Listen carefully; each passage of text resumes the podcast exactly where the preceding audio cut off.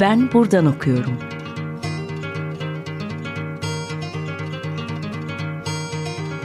Edebiyat ve başka şeyler.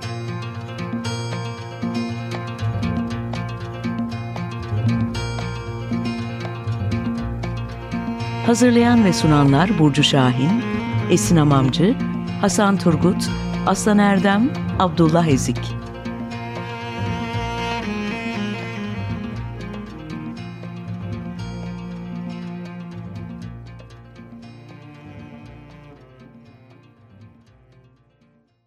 Herkese merhaba.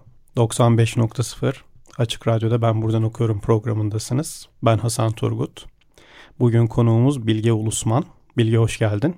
Merhabalar, teşekkür ediyorum nazik davetin için. Biz teşekkür ederiz.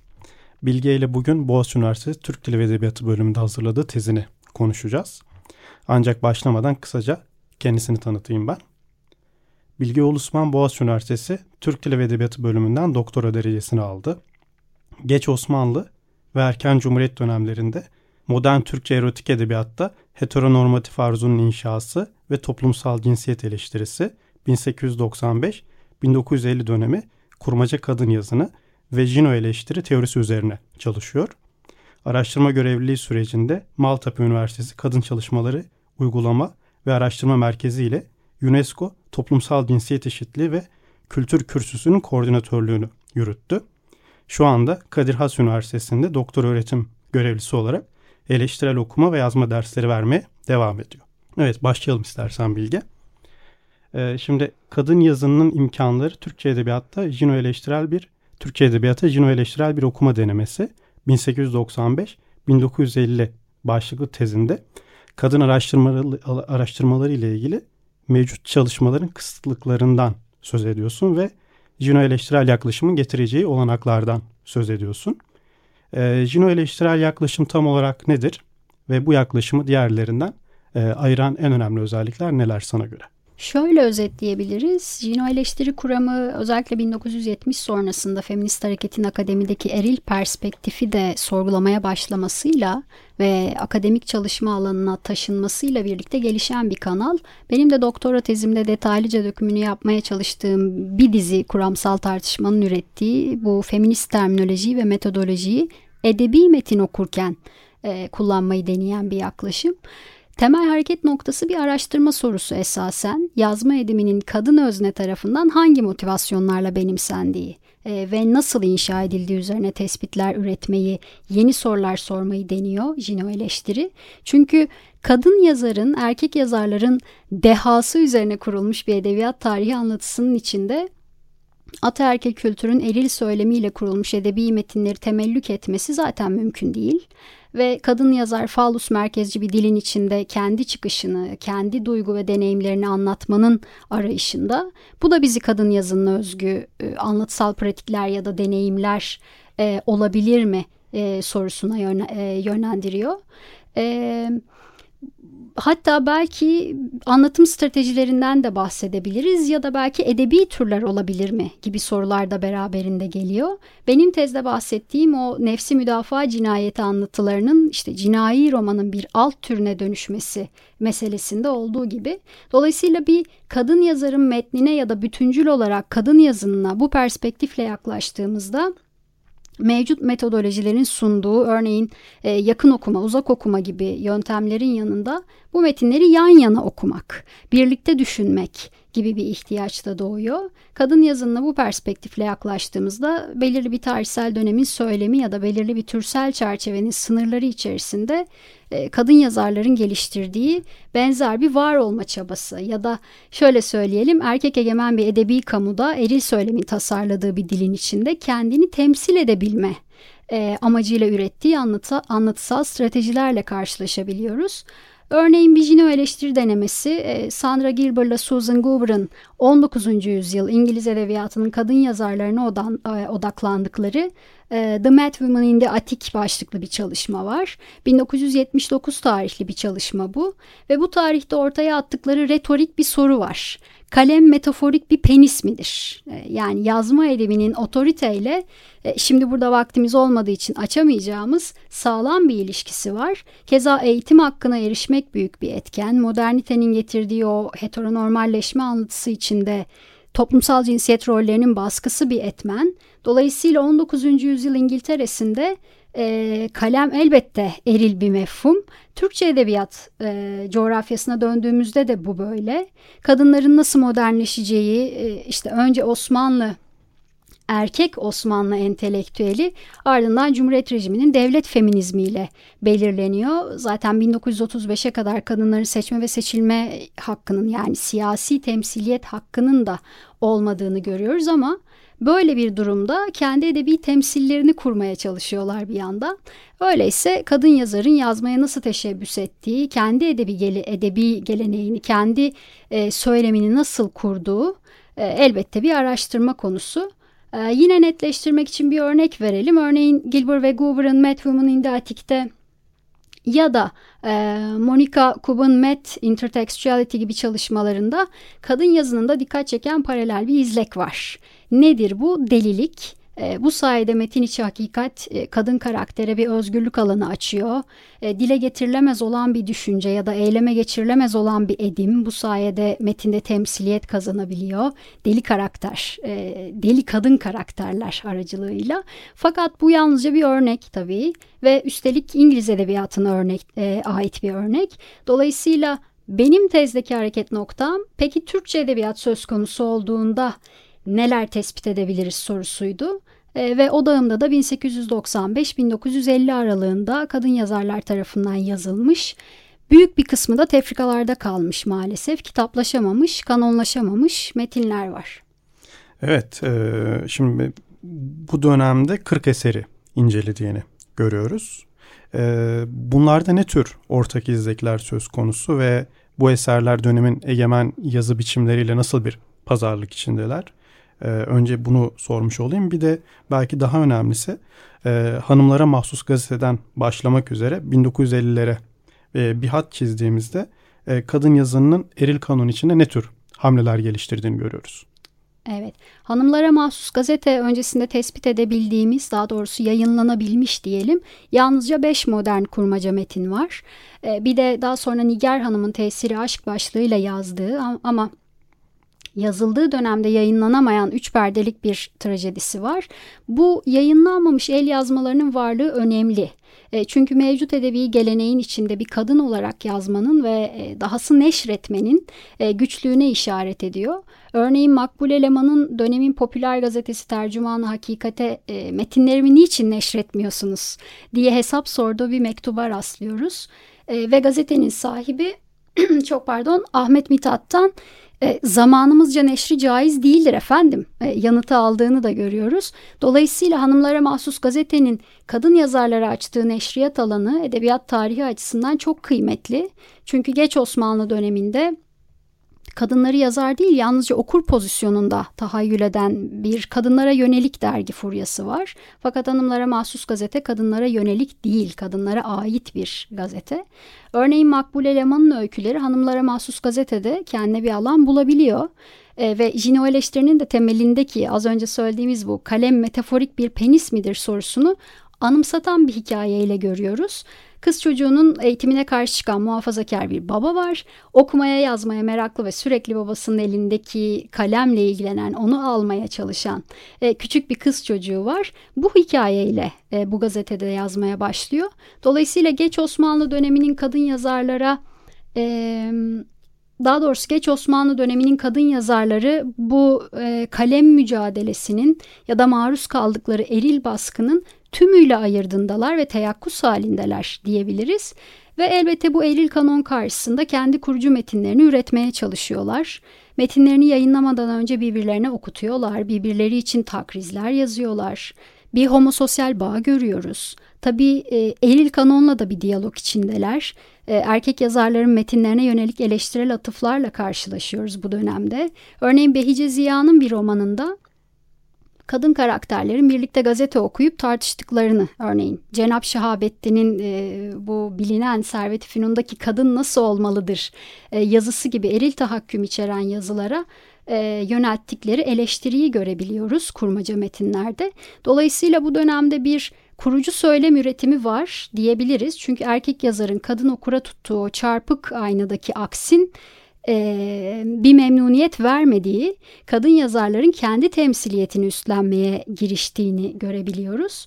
Ardından ikinci meşrutiyetin e, yarattığı kırılma. Burada e, Fransız devriminden devşirilen hürriyet, musavat, uhuvvet sloganını biliyoruz ama bunun kadınlara özgürlük, eşitlik ve kardeşlik vaat etmediğini, getirmediğini e, kadın yazarlar da hızlıca deneyim edecekler. Ve bu dönemde üretilen edebi metinlerde e, hukuki düzlemde bir tanınma arayışının, e, müsavat arayışının öne çıktığını göreceğiz. Halide Edip'in örneğin Seviye Talip romanından hatırlarsınız e, kadın karakterin boşanma hakkına e, meşru bir zemin aranır metinde. E, çünkü 1917 tarihli hukuku aile kararnamesine kadar kadınların boşanmayı talep etme hakkı yok. E, miras hakkı da olmadığı gibi. Dolayısıyla bunların kurmaca metinlerde eleştiriye açıldığını görüyoruz. Örneğin Nezihe Muhittin, Sadiye Vefik, Emine Semiye, Gülsüm Niyazi gibi yazarlarda. Dolayısıyla bu dönemi yeni bir cinsel politika arayışı olarak okumak mümkün. Ama hemen ardından Türkiye'de edebiyat tarihçilerinin çok sevdiği mükerrer bir dönemselleştirmeyle milli edebiyat dönemi geliyor ve Mustafa Kemal'in 1927 tarihli e, Nutu bir kurucu metin olarak görebileceğimiz milli bir söylem var. E, milli söylemin kanonikleşmesiyle yeni bir ulus anlatısı modeli karşımıza çıkıyor. Benim bu noktada problematize, problematize ettiğim nokta e, kadın yazının hem dönemin yayıncıları ve eleştirmenleri tarafından hem de bugünün edebiyat tarihçileri tarafından edebi değeri daha düşük görülen işte popüler roman, ucuz roman ya da milli romana alternatif bir kaçış romanı gibi bir atıflarla anılmaları. Erkek yazarın e, bir içtimai anlatısı varmış ve kadın yazar da e, bunun karşısına bir hissi anlatı atfıyla etiketlenmiş gibi görünüyor. Örneğin kadın yazarların bu dönemde aşk romanı yazmaya yöneldiği yönünde değerlendirmeler var. E, milli mefkureden uzaklaşıyor ve aşk romanı yazmakla suçlanıyor e, kadınlar gibi görünüyor edebiyat tarihlerinde. Fakat bu metinleri e, aşk romanı türüne hapsederek okumayı tercih etsek dahi şu soruyu sormamız gerekiyor öyleyse. Kadın yazının için milli anlatı kanonuna dahil olmak gibi prestijli bir pozisyon varken aşk romanı üretmeyi tercih etmiş olabilir. Benim araştırma sürecimde en büyük şaşkınlığı ve hayranlığı yaşadığım metinler e, Halide Nusret'in, Mükerrem Kamil'in, Peride Celal'in, Suat Derviş'in bu aşk romanları oldu. Çünkü bu romanların 1920'lerde, 1930'larda devlet feminizmini eleştiren evlilik aile kurumlarını e, karşısına alan bir faillik taşıdığını, e, arzu duyan kadın özneyi metnin merkezine koyduğunu, ev içi emeğin, evlilik içi cinsel şiddetin eleştirisini yapabildiğini görüyoruz ve adeta feminist bir terminoloji de var. Ee, örneğin bu metinlerin tümünde dolaşan bazı ortak terkipler var erkek aşkı, erkek hodbinliği, erkek inadı, erkek aklı, erkek gayzı, erkek ezvakı e, gibi. E, dolayısıyla e, edebiyat tarihçilerinin e, yok saydığı bir alanda bambaşka bir e, metin içi hakikatle karşılaşabiliyorsunuz. Bir de bir çarpık ayna daha var aslında bu edebi metinlere tutulan o da Yeşilçam. Örneğin Kerime Nadir'in e, anılarında senaristlerle, yapımcılarla bu dönemde verdiği hukuk mücadelesini okuyabiliyoruz. Çünkü romanlarının izinsiz müdahalelerle e, senaryolaştırıldığını biliyoruz. Halbuki bu metinleri bu metinlerin bize e, sunabileceği bir erkeklik eleştirisi var. Evet yani bir edebiyat tarihlerinin bize aktardığı hakikatler var. Bir de kadın yazarların e, söylediği hakikatler var. Onu görüyoruz aslında. E, bir şarkı arası verelim istersen. Ne çalalım bugün? Bugün odaklandığımız dönem e, müzik tarihçilerinin danslı devrim olarak andığı Cumhuriyet modernleşmesinin e, Alaturka musikiden tangoya, foxtrot'a, valse taşıdığı bir kamusal alanda eğlence anlayışını e, yansıtan 1932 tarihli bir kayıt olacak. Mahmure Suat Hanım'dan partnerini dansa davet eden bir tango dinleyeceğiz. Buzlu Bira. Evet dinliyoruz. Tekrar merhaba. 95.0 Açık Radyo'da Ben Buradan Okuyorum programı devam ediyor. Bugün konuğumuz Bilge Ulusman. Bilge e, diğer soruyla devam edelim. Şimdi e, tezinde e, bir döküme yer veriyorsun. Bir bibliografya çalışması var tezin ek bölümünde.